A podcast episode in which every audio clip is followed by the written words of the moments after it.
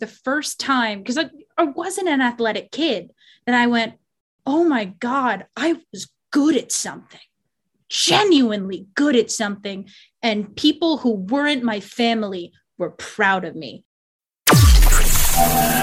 Welcome to the Lax Goalie Rat Podcast. Every week, we'll be talking shop with lacrosse goalies, coaches, and special guests.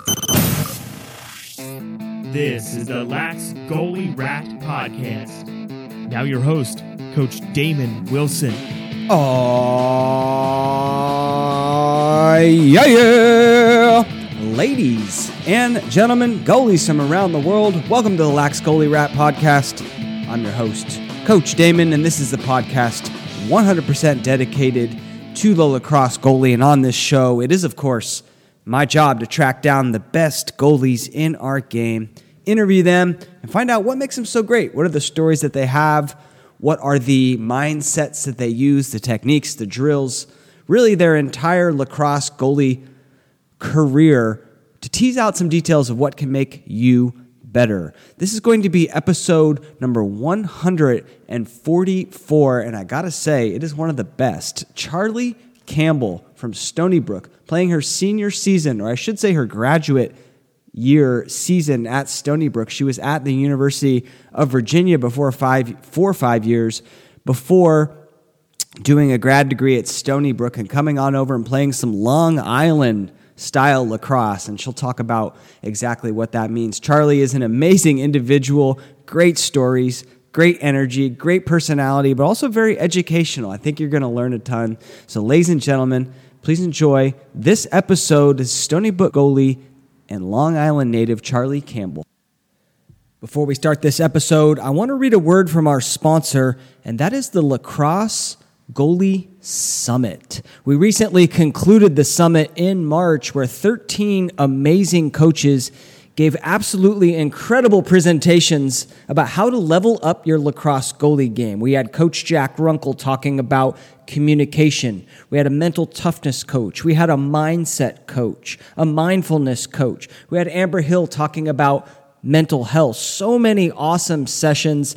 If you missed the event, you can still get access to these virtual coaching sessions, all the replays. Just go to goaliesummit.com Liz Hogan gave a great presentation about developing your own lacrosse goalie drills. Alex Reddy, amazing presentation about saving more low shots. So if you want to grab those replays, they're still available. You can get them at goaliesummit.com. Just head over to www.goaliesummit.com. Enjoy the show. Uh, well, cool. It is a pleasure to welcome to the show Charlie Campbell, starting goalie from Stony Brook. Charlie, welcome to the show. Thank you so much for having me. Yeah, absolutely. Well, I, I can't wait to chat lacrosse goalie with you. Uh, but the first question I have is Do you remember the very first time you jumped into goal? Do you remember that story? Yes, I do. Oh my goodness.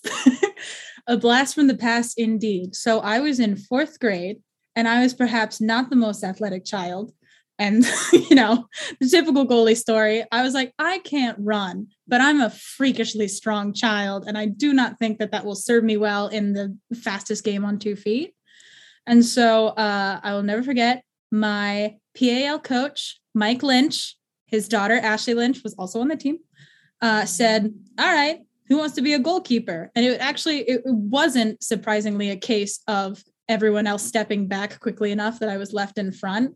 I did, you know, this mental calculus that a fourth grader can do. So very rudimentary, which was I don't have to run. I get to punch things. And I know my hands are so fast because I play video games with my brothers and I can beat them at Super Smash Brothers, which means I can probably get to that ball. And if, it, if I get hit in the face, who cares?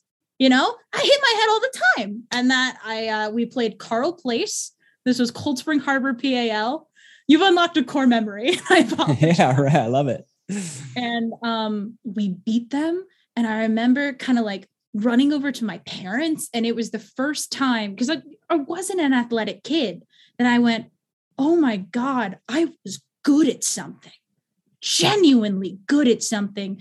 And people who weren't my family were proud of me and happy that I was there. And I was addicted to that feeling of, yeah, people trust me to protect them because I've always been very, very protective. I've always hated bullies. You know, my younger brother's 18 months younger than me, but I was like, ah, it's us against the world kind of thing. And just to find something that matched so perfectly with all these traits that I had was it was a dream come true. Sounds like it was a perfect fit. I mean, you were destined to be a lacrosse goalie. You like protecting things. You like punching the balls. You probably weren't afraid of the balls coming at you because that's kind of a common thing that young lacrosse goalies have to deal with is, you know, right at the beginning when you're first learning, like someone shoots something at you, guess what? Your natural reaction is kind of like, you know, to to be scared. And it sounds like you were not. For most people, I'm sure their natural self preservation would be maybe you should move your face out of the way. Mine was to smash my face into the ball because I didn't know how to use my stick yet. And I went, if it hits my face, it's got to go wide. so yeah. I just, I, you know, I'm I'm absolute mess in a snowball fight now because I want to go and grab things.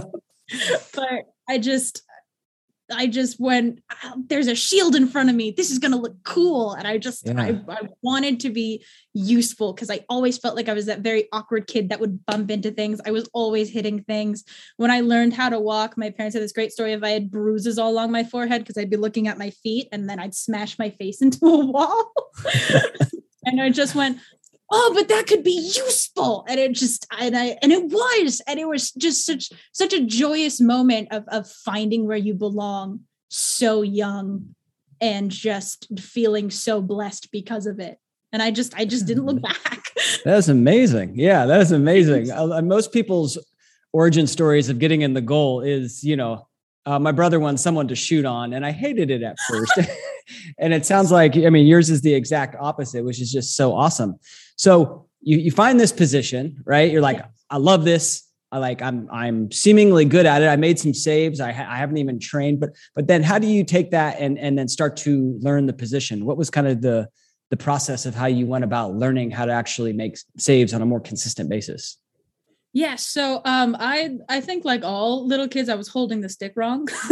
I was holding it as though you were going to clear it, as opposed to holding it like a goalie with your hand on the plastic. Yeah. And um, what was funny was, you know, growing up on Long Island, lacrosse is a religion, mm-hmm. and a very very devout following it has.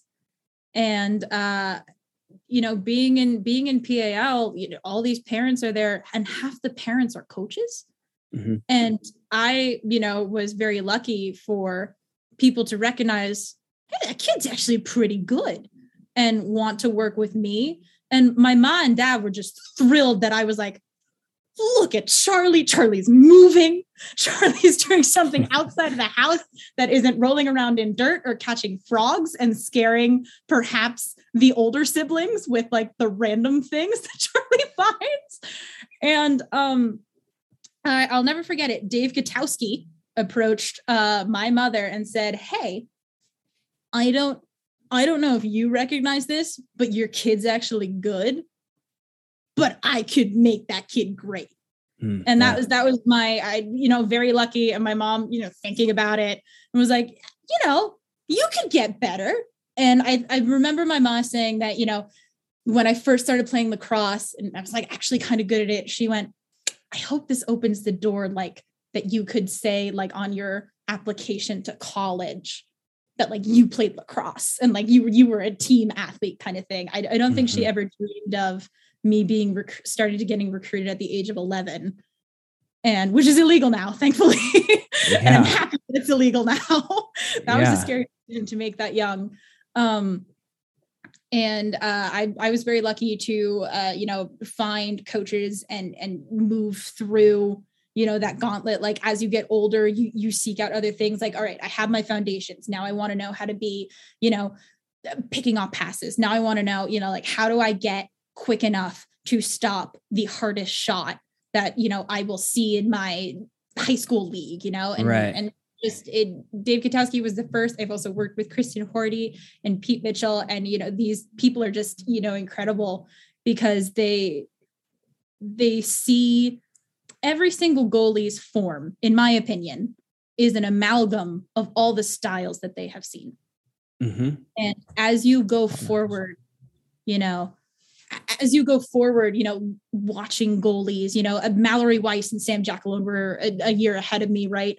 And they were incredible. And I got to see them play a bunch. And I was like, oh, you know, I like how Mallory Weiss is, you know, so quick at picking off passes, you know, on because she was a lefty on a side that no one was expecting her to be because people were used to playing righties, right? Mm-hmm.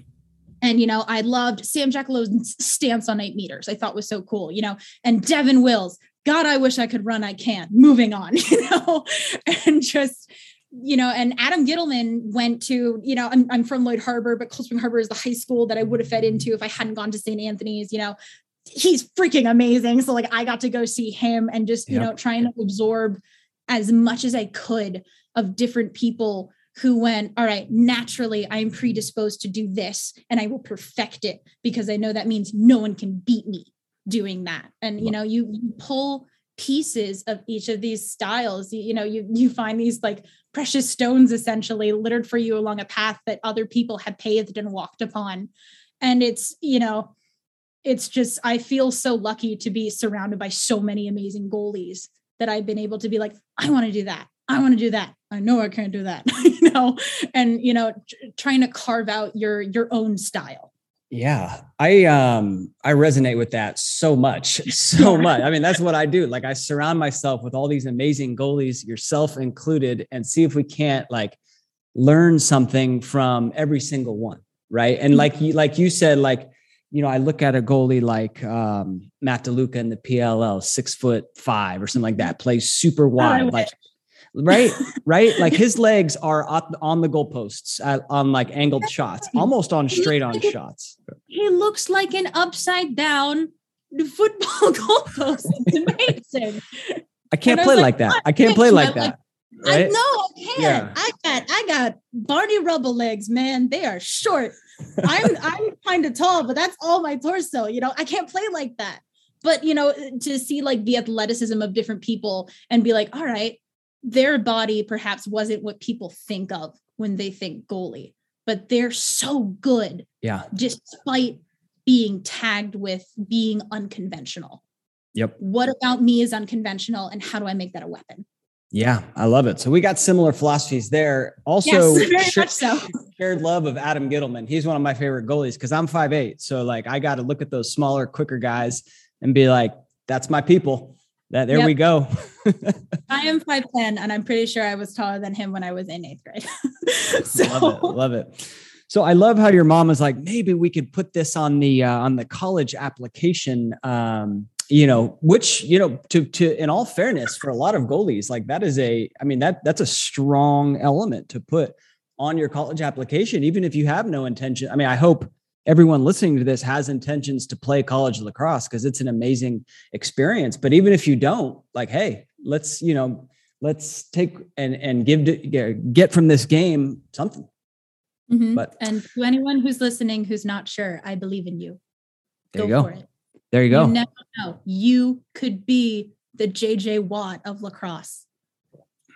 I love he it. Wasn't recruited. He's amazing. you can do it too. Oh, there's stories yeah. all the time of, of kids not getting, I mean, any high school starts or kids, you know, mm-hmm. just finding the position as a junior or a sophomore in high school later on, um, and then going on to do amazing things either at the collegiate or at the pro level. So once a goalie like blossoms and finds their confidence, it can really shoot up exponentially. I think. Definitely. Don't you? Yeah. Uh, but you end up um, I mean, what what were the dreams that you had as, as that 11 year old kid? Were you were you already thinking about playing lacrosse in college? When I started getting recruited, you mean? Yeah. Yeah, not not when I started playing. You mean this a couple years later? yeah, a couple years later. Yeah, I mean, because what you got, you started. You said in fourth grade, which is uh, I started playing goalie in fourth grade. I started playing gotcha. lacrosse in third grade, which for Long Island is late. I apologize. That's on me. It should have been first grade. You're right. yeah, there you um, go. Yeah, I I remember um so around that time I'm Catholic by the way. You are allowed to pick your confirmation name. And uh, for those of you who don't know, very quick rundown, you pick a saint uh, a patron saint of whatever resonates with you. So, for example, my little brother, incredible writer, he chose Saint Francis, not of Assisi, a different Saint Francis, who's the patron saint of writers. Um, my eldest sister, who's a musical theater performer, chose Saint Cecilia, patron saint of singers. So mm. I chose Saint Rita, who's uh, the patron saint of impossible dreams, because when I was that little, I went, lacrosse is so close to being an Olympic sport and the team that inspired uh, the movie that inspired me to be a goalie was Miracle because I loved Jimmy Craig. And I went, I want to be on the Olympic lacrosse team when it's finally a thing. And so I had very big dreams yeah. as an 11 year old. I just, I felt that I had already overcome the hardest part, which was not thinking that I could ever be an athlete and therefore there was nothing to stop me now that i realized that i could be. Just you know other people may not recognize it but i did and my coaches did my teammates did. And moving on from there going why would i limit myself more than i already have? Why would I, would I put myself in that box? So like strive for something that doesn't even exist yet. Mm-hmm. and so that was my my thought process as I was, you know, fielding um, interest from coaches as an eighth grader wow. yeah. was, you know, thinking like, this is my end goal. Firstly, does this school help me meet my career choice? And does it help me get closer to this dream? Yeah. That, I didn't, that was moving on from there. yeah. I didn't quite understand um, the thing about you know i am and like like not believing that you're an athlete. So for me like when i grew up like i played sports right? And i don't know i guess i guess i mean we have very different upbringings. You know obviously we're very different but I, but but if you could explain explain that one a little more. Of course. So a lot of the times i feel like kids are stuck at goalie because they're the kid with square wheels and the coaches don't know what to do with them at a younger level. Mm-hmm. You, this is not this isn't at like a junior high and up level, but this is definitely like an elementary school level. A problem that I, you know, recognize and hate is that they throw a kid in there because they don't think the kid can help them anywhere else, and it's like maybe mm-hmm. it'll hit your body because you're big. Mm-hmm. And I was like flat out. I'm still kind of chunky now. I was a chubby kid, and like Mike Ditka has this great quote about how he was, he said, if I tried to run 100 yards, it would take me three days.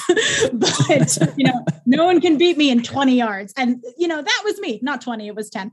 But, you know, not, I didn't feel like I looked like any athlete I had ever seen or seen people aspire to be. Mm. You know, yep. I was not, you know, like my heroes growing up. My ma is a Boston Red Sox fan, right? Because she's from rural Connecticut. So, like, we had a poster of Ted Williams, the Splendid Splinter, up on our wall. And, you know, that that is a guy who was an Air Force pilot. Like he is people's ideal of an athlete and a, a baseball player. You know, like mm-hmm. Mia Hamm was my my sister's played soccer, so they were obsessed with her. You know, I didn't look like any of these people. I didn't look like a basketball player. I didn't look like a soccer player. I didn't look like a field hockey player. I didn't look like a lacrosse player. It, you know, from what I had seen, the the limited glimpses that you see. Right. And I when you know, I do try very very hard when i'm you know given a task if someone asks something of me i will definitely endeavor to do it but I don't think it's physically possible for me to be successful in a field where you have to be physically exceptional. And I didn't think that I was. I didn't think my having quick hands counted as something that, you know, like was a skill that could be useful, you know, because like other kids are already so fast. Who cares if I have quick hands? I'm not going to beat anyone to that ground ball, mm-hmm. you know, and it's this, you know, being big early because I hit my growth spurt early and just realizing that I was like, wow, I have to try and play soccer with my classmates as like a third grader. And that wasn't happening, you know, and just this and then you know this blessed opportunity in fourth grade which was i need you to stay still and be fast and not be scared and i was like i can do all of those things yeah. halloween's my favorite holiday. I'm never scared. And you know and realizing that oh my god there are so many other athletes that i haven't thought about and i'm one of them. So you know just having having that revelation after very much thinking like that's it's cool to watch yeah. but that's not something i can do and realizing oh my god i can do. And not only can i do i can do it well awesome. Thank you for sharing that. That, that makes a lot more sense. And sorry. you know, no no no it's great. And and you know i think you serve as a role model too. Like maybe you maybe you look different than the others out there right? But then people see you out there and be like you know what? I could be like charlie. Like i can be the goalie. Um, and so I, I, think that's awesome. Mm-hmm.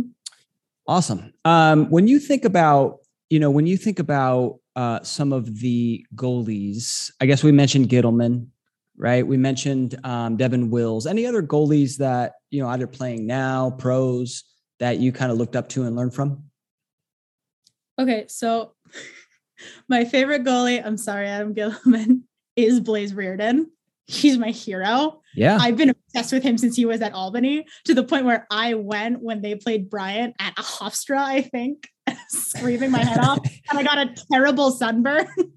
and everyone else was there to see the Thompson brothers. And I was screaming yeah. my head off for the goalie. Um, I, you know, I definitely was like, because he was big Blaze Riorden and he could kick a ball to midfield, you know? And I was like, I can do that. I yeah. sort of, but I wanted to be able to do that and you know it was the first time you know like outside of football which i wasn't allowed to play that like big was a compliment. Mm-hmm.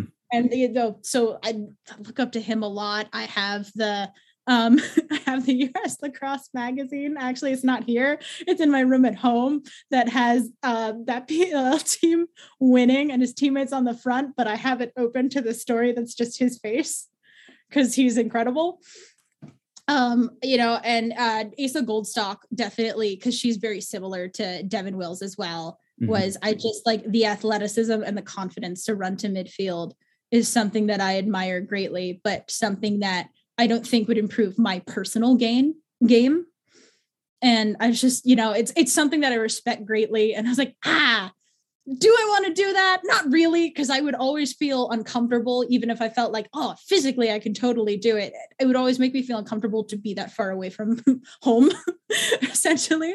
Yeah. Um, yeah. And who else? Uh, Gussie Johns, Gussie Johns went to yeah. St. Stephen's St. Agnes, and then she went to USC. She is an incredible person and an incredible goalie as well. Yeah. Awesome.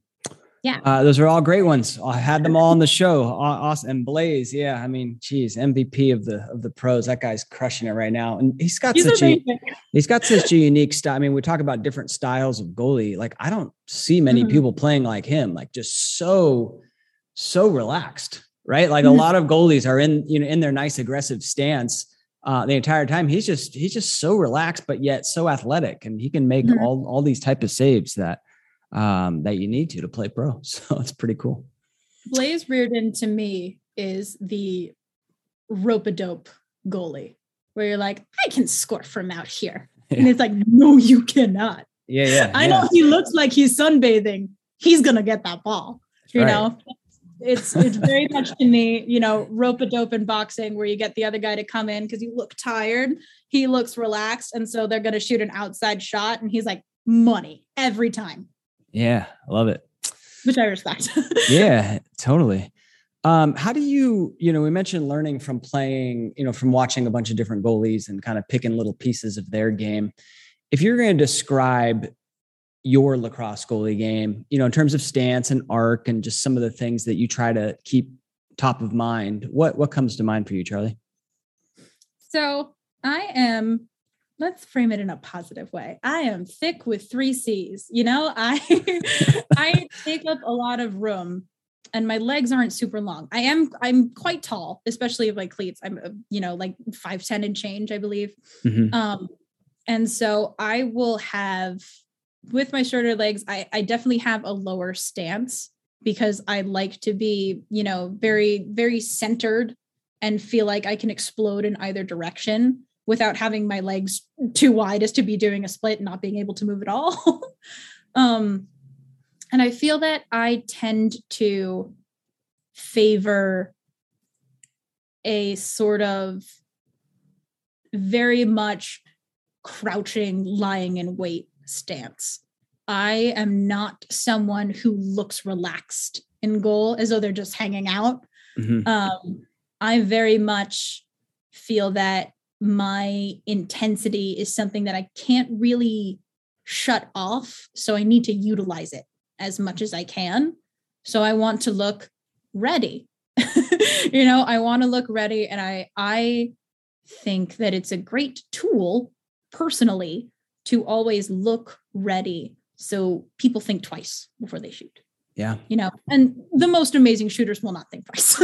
but if you can discourage uh my parents call them saves by omission when yeah. someone's trying so hard to hit a perfect corner that they shoot it wide because they know you're going to get to it if you put it within you know range of your body if it's not a perfect painting the pipe clangs off and clings in like then it's not going in that's what i try to cultivate that feeling you yeah. know that that sort of discomfort in attackers because i i want them to look at my face and realize that oh, this kid thinks that thinks that they can save it, you know? And I and I I realize that I have like this thousand yard stare when I'm in goal. I've seen pictures of myself. It's quite frightening. um, but I just I think there's something about giving the attacker their proper respect, but not being scared. That is, I would classify my stance as. Nice. Yeah. I mean, there's certainly something to be said about a goalie who can be like intimidating in their stance. Like I can look at two pictures of two goalies, right? And just look at one, like that goalie's better, just based on yeah. the body language of the stance, right? Mm-hmm. Um, so I, I, think I think you're definitely onto something there. Yeah. If you've ever seen like stills of Taylor Moreno, mm-hmm. she is ready to go. Mm-hmm. She does not, she's not hanging out leaning against a post ever. You know, and I'm I've seen her all the way through high school and then through college. Yeah. So, you know, she's that sort of like always ready, you know, and always always making you think before you do is is genuinely impressive. I, I wish I could do it as well as her, but that's that's the goal for me. Yeah. Love it. Be, you know, is to have people realize that you better you better shoot it where you want to shoot it. Because you can please just don't toss it in because that kid's got a chance. That's what yeah. i that's what i want people to feel. Yeah. I love it. I feel that. I feel that. I'm not shooting on you but when i watch your tape i feel it. So it's coming out. Uh, that's awesome. Uh, so you start getting recruited really young uh, end up you know at the university of virginia. Uh, i'm curious you know how the recruiting process uh, went for you for for the entirety of college or specifically for UVA? For UVA, yeah, yeah. Let's talk about UVA first. That that just you know from the the moment you started getting recruited to why you chose UVA with some other schools you're looking at. Um, what was yeah, it about spent, UVA that you liked? Yeah, I spent five years there, so clearly I must have liked something, right? Yeah. um, it's so strange to be sitting here and going, I'm a sixth year, and realizing that I'm three months away from never being a lacrosse goalie again. Uh, and then parsing through all these memories and going, yeah, that, that was nice. Um, so I started getting recruited by UVA when I was in, I wasn't in eighth grade, I was in ninth grade. Julie Myers waited a year. Mm-hmm. Um, and I did the circuit of camps because I, and I think this comes from being one of five kids. I kind of was very much like, well, who who's going to want me if I don't run in front of everyone and try and get their attention? You know, and I'm the fourth of five kids. So when mm-hmm. someone gives me attention, it's on, you know, I will, I will claw to hold on to it. Yeah. Um, and so uh, the University of Virginia was this, you know, just like incredible package deal of I want to be a general pediatric trauma surgeon.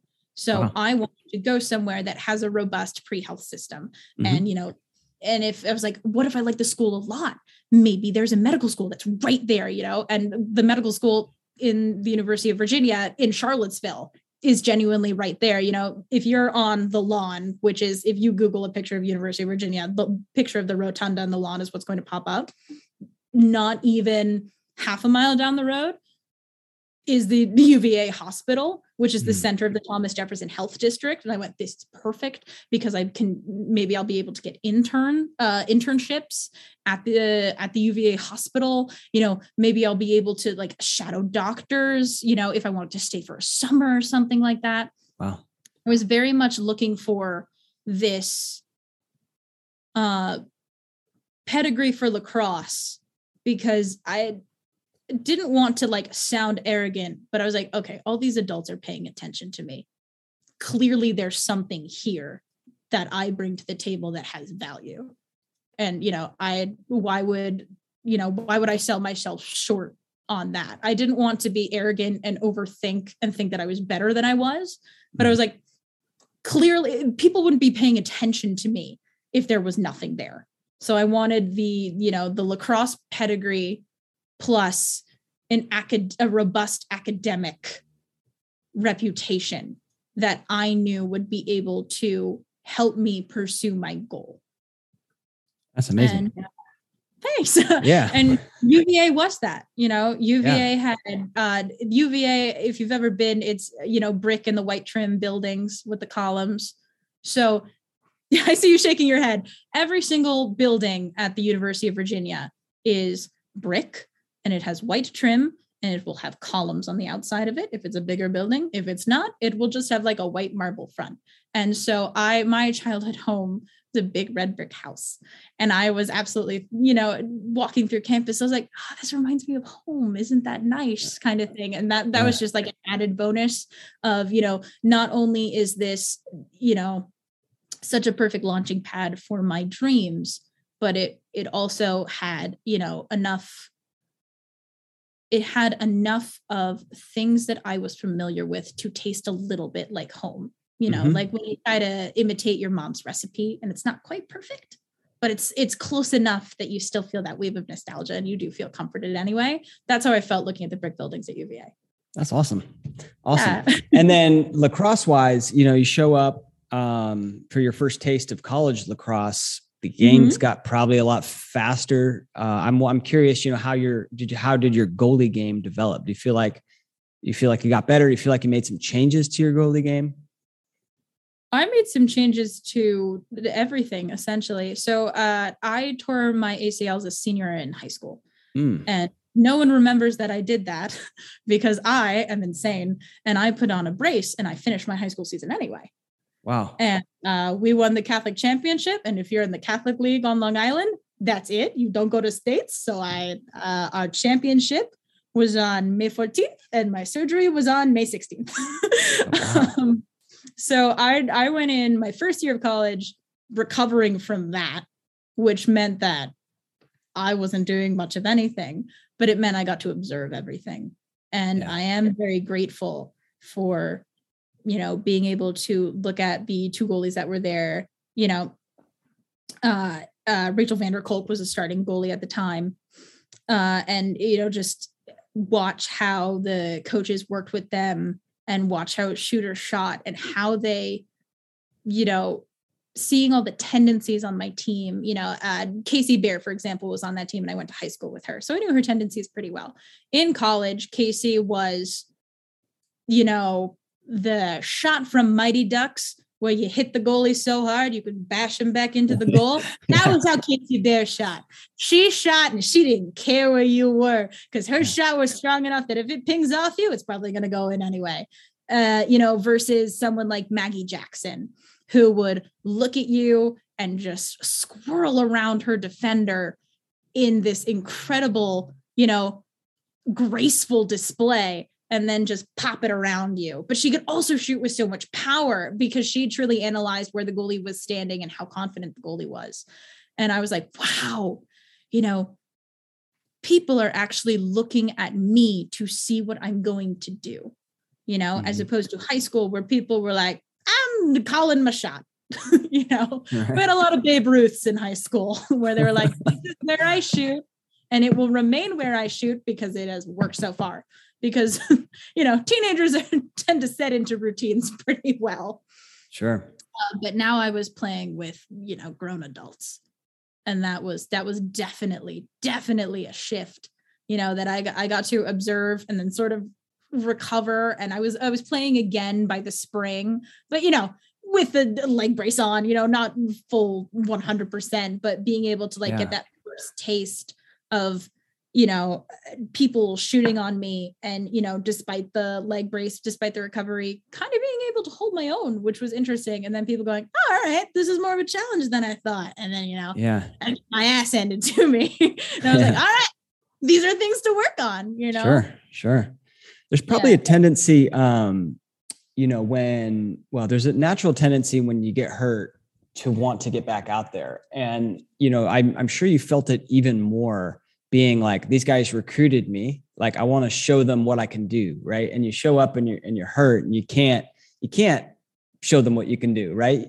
Yeah. Um, you know, what did you or like what are some of the mindsets that you thought about to not like just run out there and and get back in and kind of re-injure yourself? to make the foolish decision um, it's it's impossible to quell that feeling Yeah. You wouldn't be playing in college if you didn't want to spend every minute out there playing to your fullest you you wouldn't it's too hard it's it's it's too much time out of your day it is too too many you know tears too much blood too much Mhm. sweat you Mhm. wouldn't do it Mhm. and it's it, it's when you are injured you have to fight against the thing that made you great in the first place which is your desire to be there with your team. You know to be out there and making plays and you know doing everything you can to protect everyone you know? That's that's what i feel made me the goalie that i am. Mhm. and now those were detriments because if I ran out there and I hurt myself again, I was never going to play again. You know, popping that ACL, you know, the, the middle third of the patellar tendon that replaced my ACL off my leg again was going to be definitely a career ending, not just season ending injury. Wow. And it's it's so frustrating to sit there and go, I have five screws in my leg holding everything together. I'm tough enough. I want to. And it's, but you have to realize that not everything is right then. And it, it comes with depression, it comes with pain, it, it comes with this, you know, awful, roiling, sick feeling in your gut that you're not trying hard enough. And that's a cardinal sin amongst athletes is lack of effort. Yeah. But you have to, and it, it comes with your team lifting you up and, you know, saying, oh, we're so excited for you to get back, but you need to be perfect before you do because we know your perfect is amazing. And, you know, realizing that you're not of use the way that you think you can be until you're back to 100%. And that's a really bitter pill to swallow, especially when you're 17, 18 and you've been told your whole life Yeah. you're very special. Yeah. That's hard. You know, uh, you have to take that step back and look at that full picture and and seek that clarity. And it, it doesn't come without uh, many people holding your hand and telling you, we know we love you anyway. You are not less of a person. Don't hurt yourself again because it just means it'll bring you farther and farther away from getting back to us. And that as soon as I made it about my team and not me, it became much easier. Wow. That was a great answer.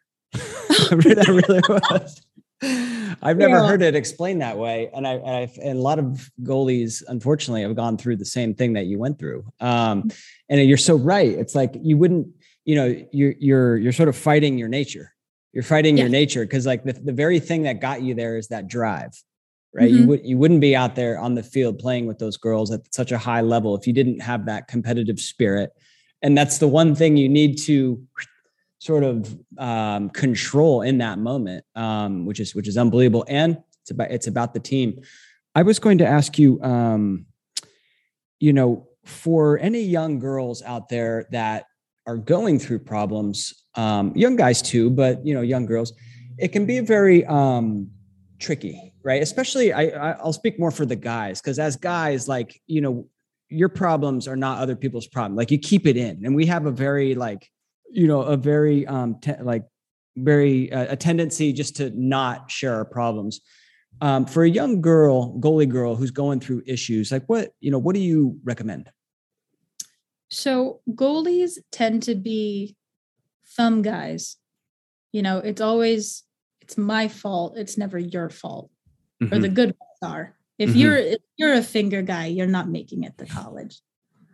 You know, unless a coach truly feels that they can can change that mindset, which is that's an uphill. That is a Sisyphean task, if I have ever heard one, to turn a finger guy into a thumb guy. Um, and goalies are very much okay, I'll keep all my emotions right here. And then one day I'll die, you know? and I, I definitely see that we feel that, I think, particularly on the female side, or if you're perceived as female, you have to be so tough all the time because you are probably the one that ends up on someone else's highlight reel the most. It is always your fault if the team loses, even if it wasn't. It's your fault. I remember I had a game, my the best college game of my career. I lost. Mm. I had 18 saves in the Carrier Dome against Syracuse. I lost 15 11. And I still felt that it was my fault. Mhm. I, I didn't care that I had the best game of my career. You know, I the L's next to my name. You know, the W and the L goes next to the goalie. That makes it our fault. You know, but I never feel like if the W is next to my name, it's my win. I always feel responsible for the L, and I feel like a lot of goalies feel that way too, because 100%. when we make a mistake, it's so obvious. The score changes, music plays. If you're in an enemy arena, you're on the Jumbotron looking like an idiot.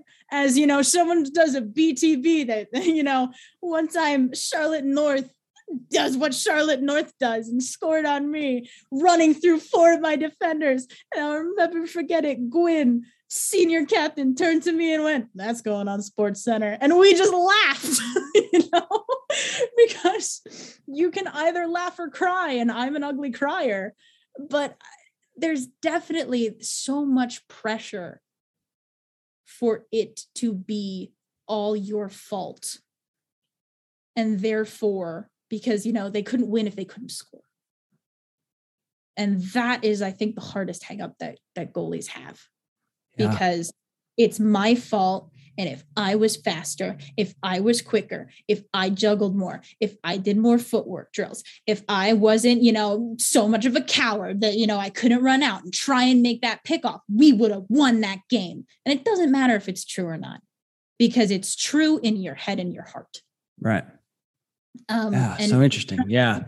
It- it's Yeah, like it, it's so common. That's such a common thing, right? It's like when when is it when is a team lose as a goalie is is like what what I heard just described that because you take those losses and it doesn't matter. Like you can tell a goalie that hey, you save fifty percent, like that is great. that's right? awesome. That yeah, is it doesn't awesome. feel awesome. It doesn't. it doesn't. And you don't think Mhm. about half of the saves. You think about the other half. Yeah. Uh, but I don't know any any lessons that have helped you overcome that. This is going to sound so trite. It sounds like something that Jason Sudeikis would have said on Ted Lasso. And he said something similar because he, he tells one of the players to be a goldfish. Happiest animal on earth, three second memory. Yeah. Uh, the most important save is the next one. And I know that, you know, there's going to be someone who just lost in overtime because it's the sudden victory now going, it was not the most important save, was not the next one. but it's, you cannot live your athletic or normal life with your back facing forward, backpedaling, looking at all the mistakes you've made. You are never, ever going to see the opportunities that are coming if you are constantly checking over your shoulder, trying to think of a way that you could go back in time to fix it, because you're not. Mm-hmm. You are never, ever going to be able to go back and fix it. You can go forward and fix it for the future. Yeah. That is all you can do. You can watch film, you can cry about it, honey, eat chocolate. I definitely do that after losses. But then, you know, you have to roll your sleeves up, you bring your lunch in a pail, and you keep going to work and you fix it for the next time because then you won't feel like a failure. You Love know, it. love it. I do. Yeah. yeah. There's so many, so many kids that, you know, I've, and I'm one of them. I punch myself in the helmet. I will smash my stick against the pipe. And it is not the most mature thing I have ever done. But just feel that anger and throw it down into the ground and out through your feet. And then harness all your energy and go for the next one. I love it. I'm like, you, you yeah, I would take the crossbar of my or the shaft and just hit myself like three times hard in in right right in the face mask, and it it woke me up and let's go and and get back to work. Um, I love that. Yeah, right on the temple. That's mine. I know. I know. I got some. I got some video. We got to talk about about that oh, uh, in in a, in a in a second. Um, anyway, that was a great answer. But but um, I would love to hear. So so you have a nice career at Virginia. Um, uh, you redshirted that first year you talked about due to the injury, so you still have another another year of lacrosse, or I guess two years of lacrosse. A, yes. So here's how the math worked out. I had a fifth year from the ACL, and then yep. COVID happened. Yep. Um, and I will never forget it. Syracuse had flown down, and the only reason we weren't pulled off the field was because we had a nighttime game on Klockner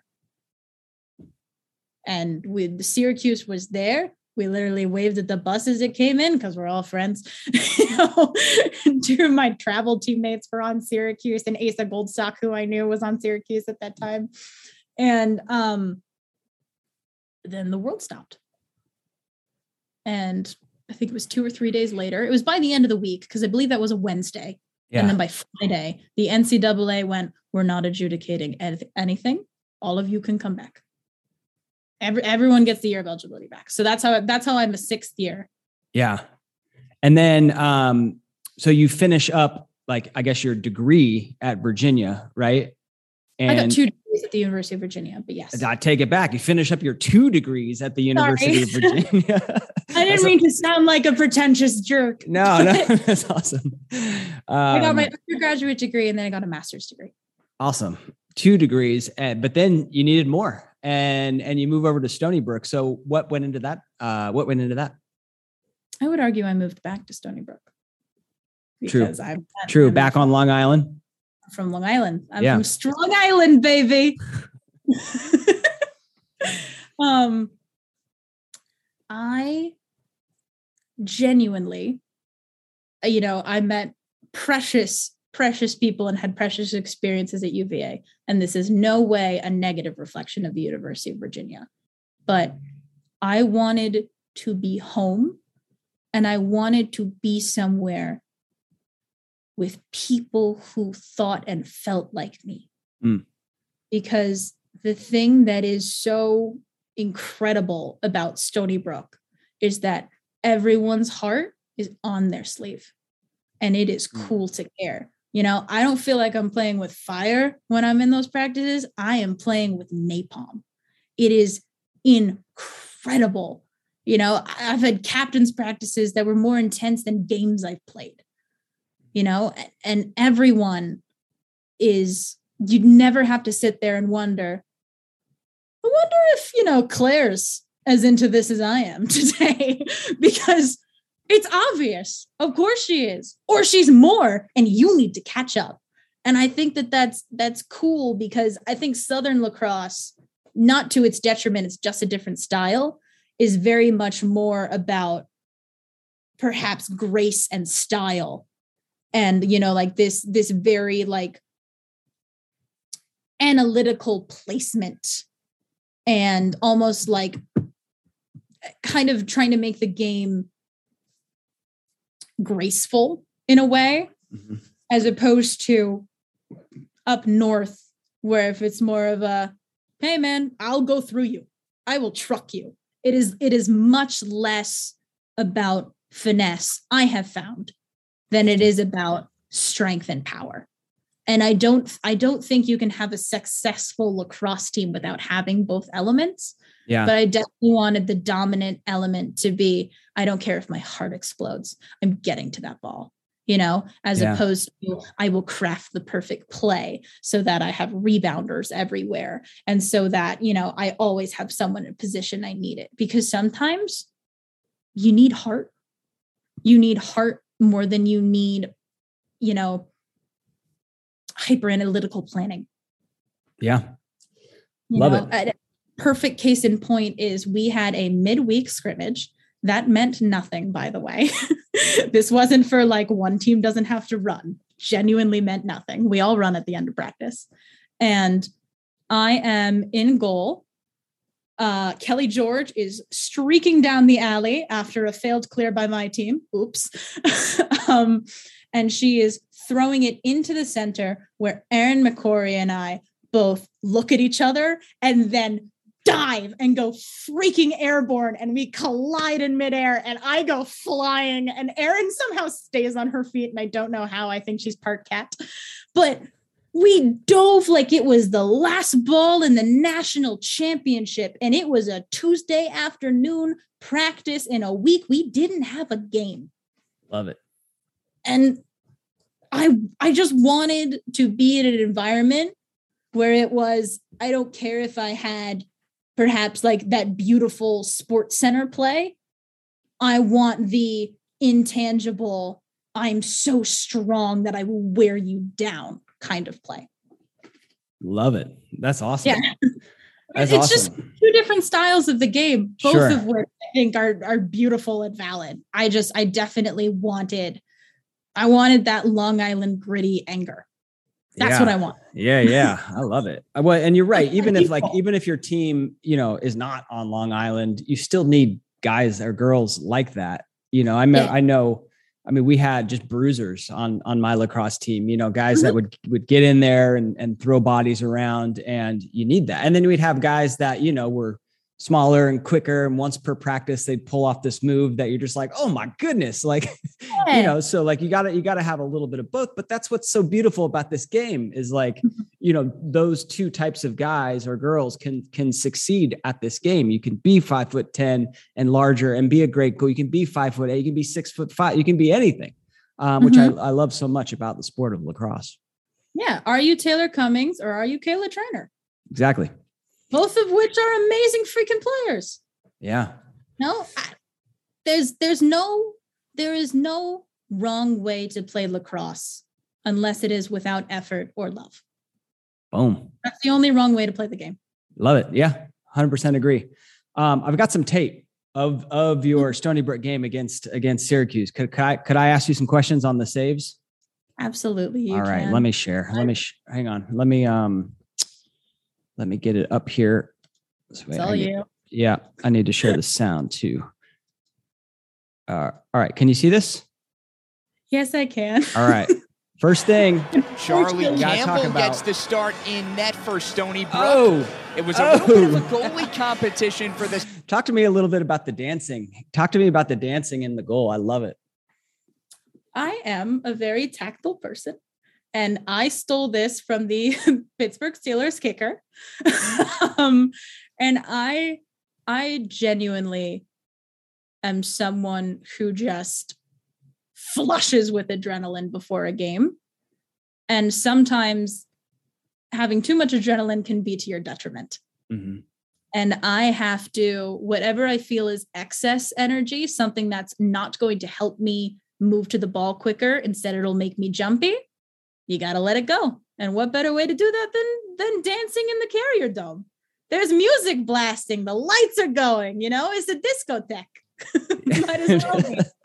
And I just try to, I think what I kind of lost partway through my career coming back from an injury and, and putting all these, you know, starting for the first time in college was I lost a little bit of the joy Mm. that lacrosse gave me because I put all these expectations on myself.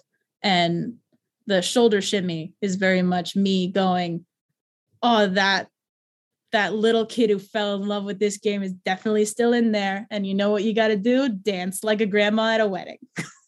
That's where that comes from. Love it.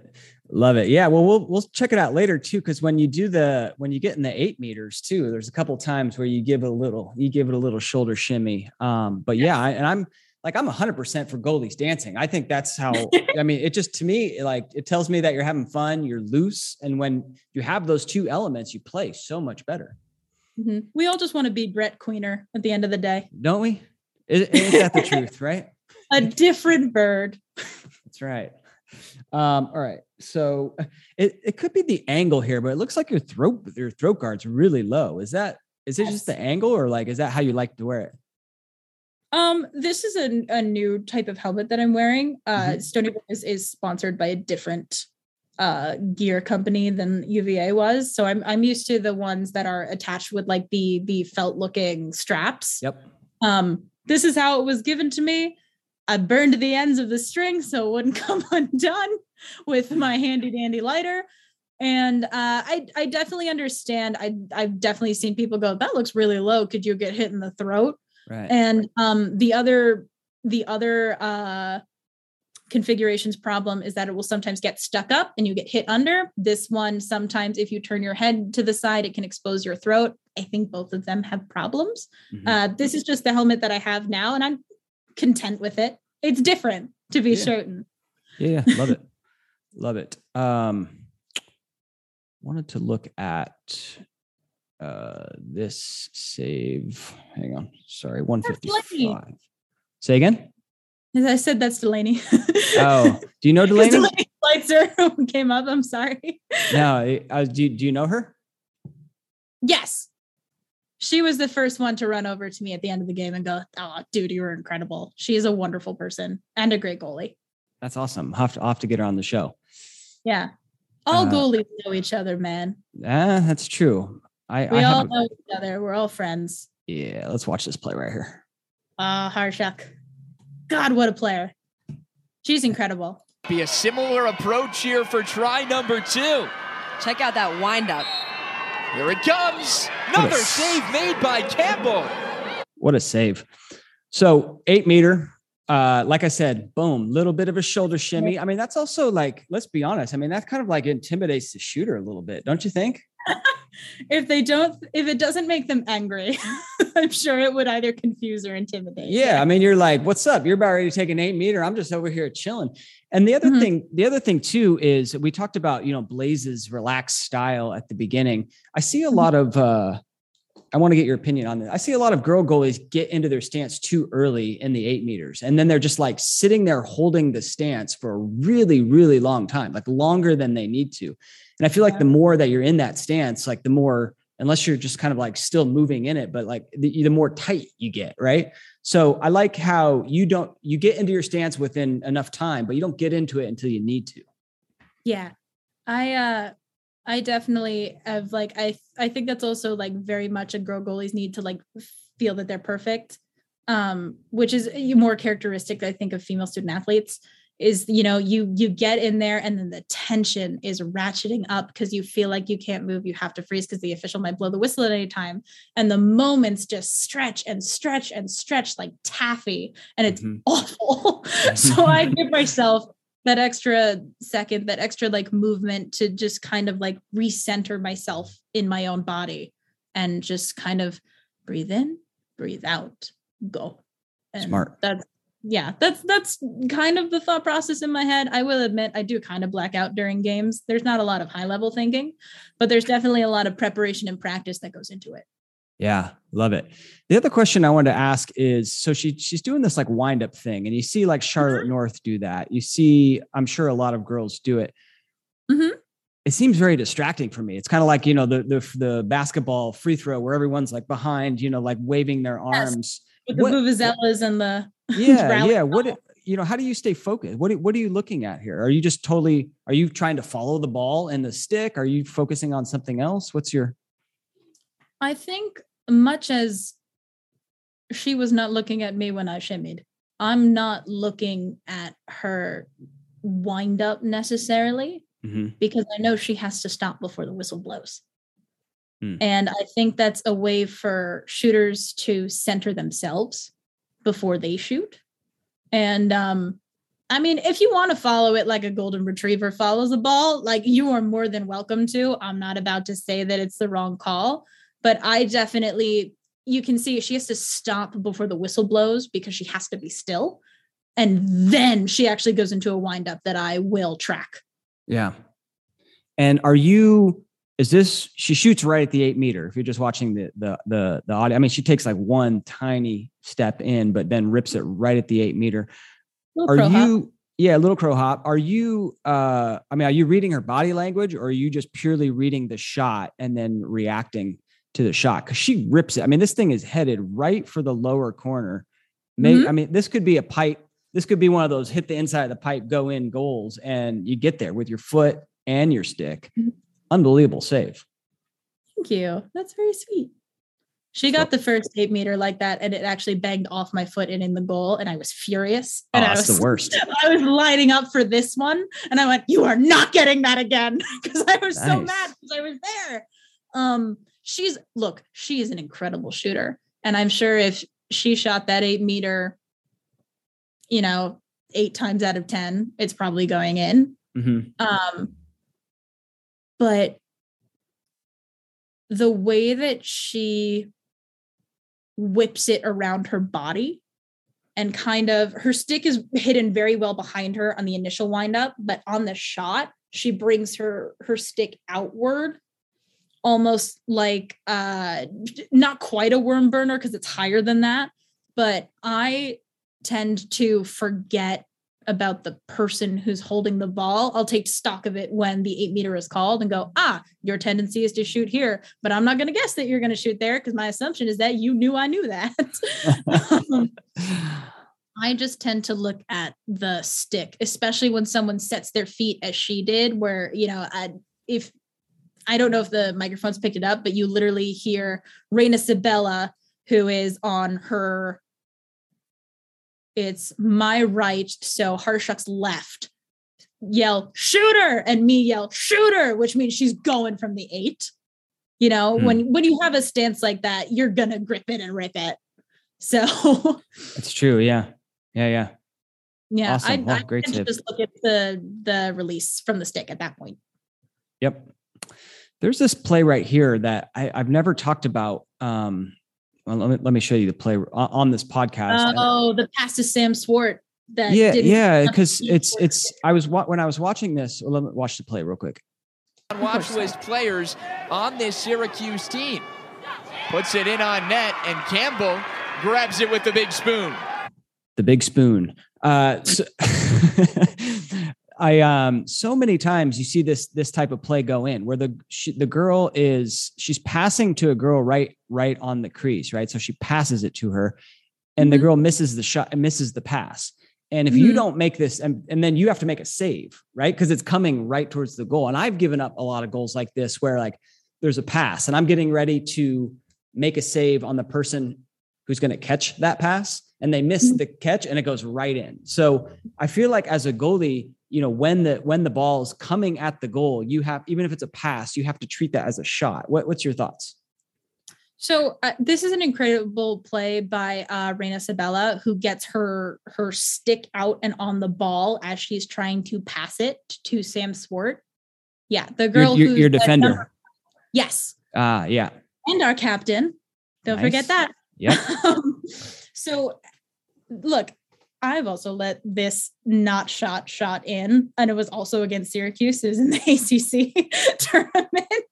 Uh-huh. Um, genuinely, you have to be careful not to put the cart before the horse. And the most important thing is the ball. Sam Swart doesn't have it yet. right. You know, it's out on top of the 12. And I'm going to be honest with you, Syracuse is a power team.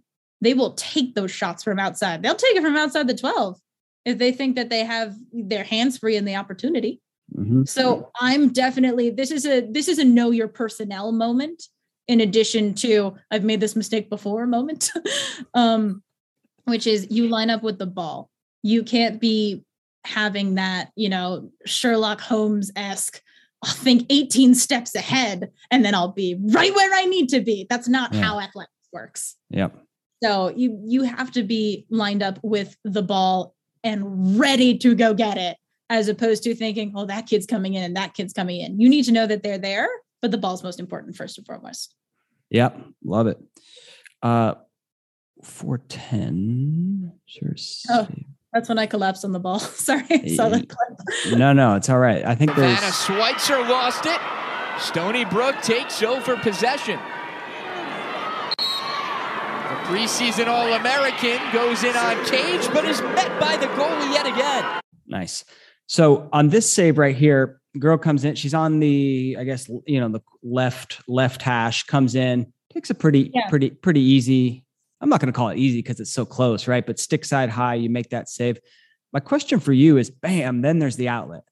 A Mhm. lot of a lot of girls ask me like, oh, I don't know how to clear, and they, and they talk about this feeling of like they make the save and then they almost panic, right? Because they don't they don't know what to do. Um, Yeah. here you've got a girl wide open are you you know talk talk me through this are you like at this point when the girls are lined up for the eight meter do you already know like all right if i make the save that girl's going to be wide open have you already pre-planned the the, the outlet Have I planned that I'm going to save the Sam Swart shot as she's running in, and then Haley. Dillon's going to be wide open? yep No. Okay all right and any gold you who tells you differently is lying to you. That's not true. Um, but I I cannot allow myself to be like, all right, I'm gonna make the perfect play and then I'm gonna do this perfect clear. I very much am a one Mississippi, two Mississippi, three Mississippi. You have to go in order kind of person. Mhm. Um, this is something that comes from experience. They're lining up for an eight meter. If it's a quick outside shot or you know a quicker shot, it's not someone who's running all the way through the eight meter. The person who the foul was called on is going to be open because the girl who had the ball just ran in. right Um, that's genuinely something that just comes from playing this game. Oh God, how many years has it been? Has it been 16? Lots of years. 15 or 16 years. I you know i know that that person's going to be open. I had an incredible teammate kara trembetta on my travel team who whenever she was called for a, foul in the eight meter which was a lot kara was very physical and was always called even when she didn't foul.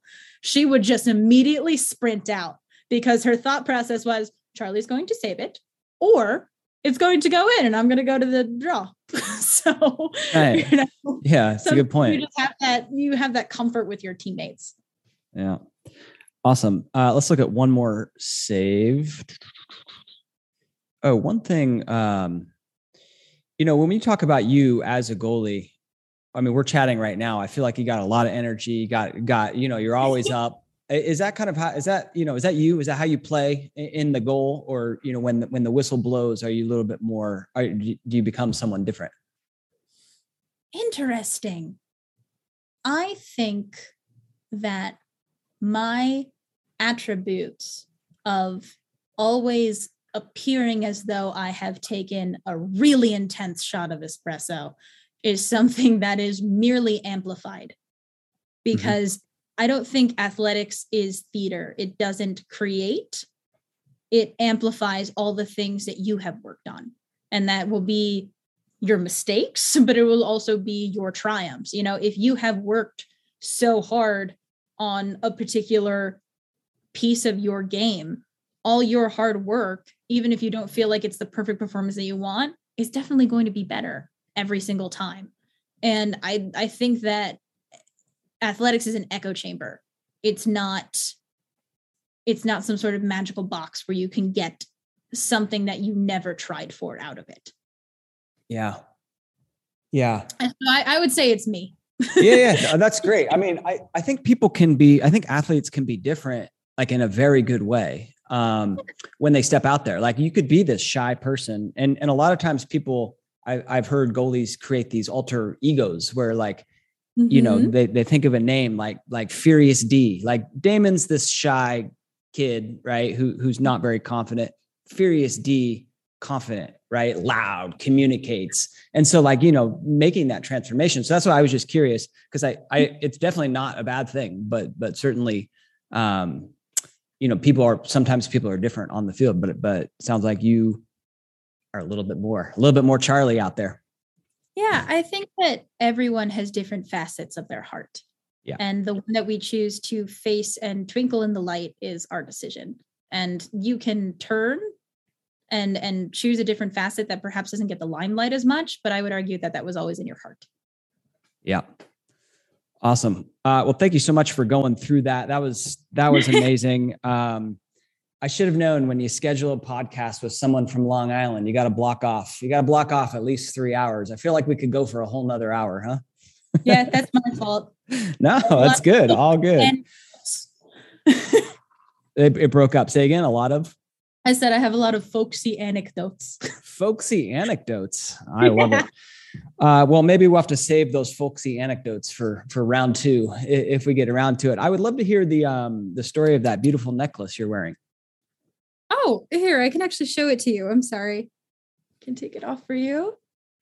and the earrings too also very beautiful Yeah, thank you. So I actually I have my ribbon skirt somewhere in there, but uh so the whole point of beaded jewelry, not the whole point, but you know, it's it's a beautiful and ancient art that's been passed down, you know, from ancestor to ancestor, generations through generations. And um the whole point is you make something intricate that's completely by hand. Wow. and you can either choose different patterns or you know make something that's eh, there's a lot of concentric rings and circles because it's all about you know like this perfect cycle of of never ending beauty that you're always going to be able to have with you and then pass it down and pass it down and pass it down and it never ends. We are still here. Despite everything we are still here. And um this is not a coming of age necklace but it's very similar to a coming of age necklace. Uh, and it's just you know just this really beautiful uh, beaded work that my cousin made for me. And um, it's just it's there's you give a little bit of good medicine whenever you make something for someone. And you know all your your love and hope and cares and dreams for that person are there with every single stitch and every single bead and you know i i put my jewelry on i put my big beaded earrings on even though i know they're going to be down all the way to my shoulder blades. And there's something about sitting there and knowing that you're wearing the love that so many people have for you around your neck and on your sleeve. And it just there's something about it that makes me feel you know not only powerful but also so safe.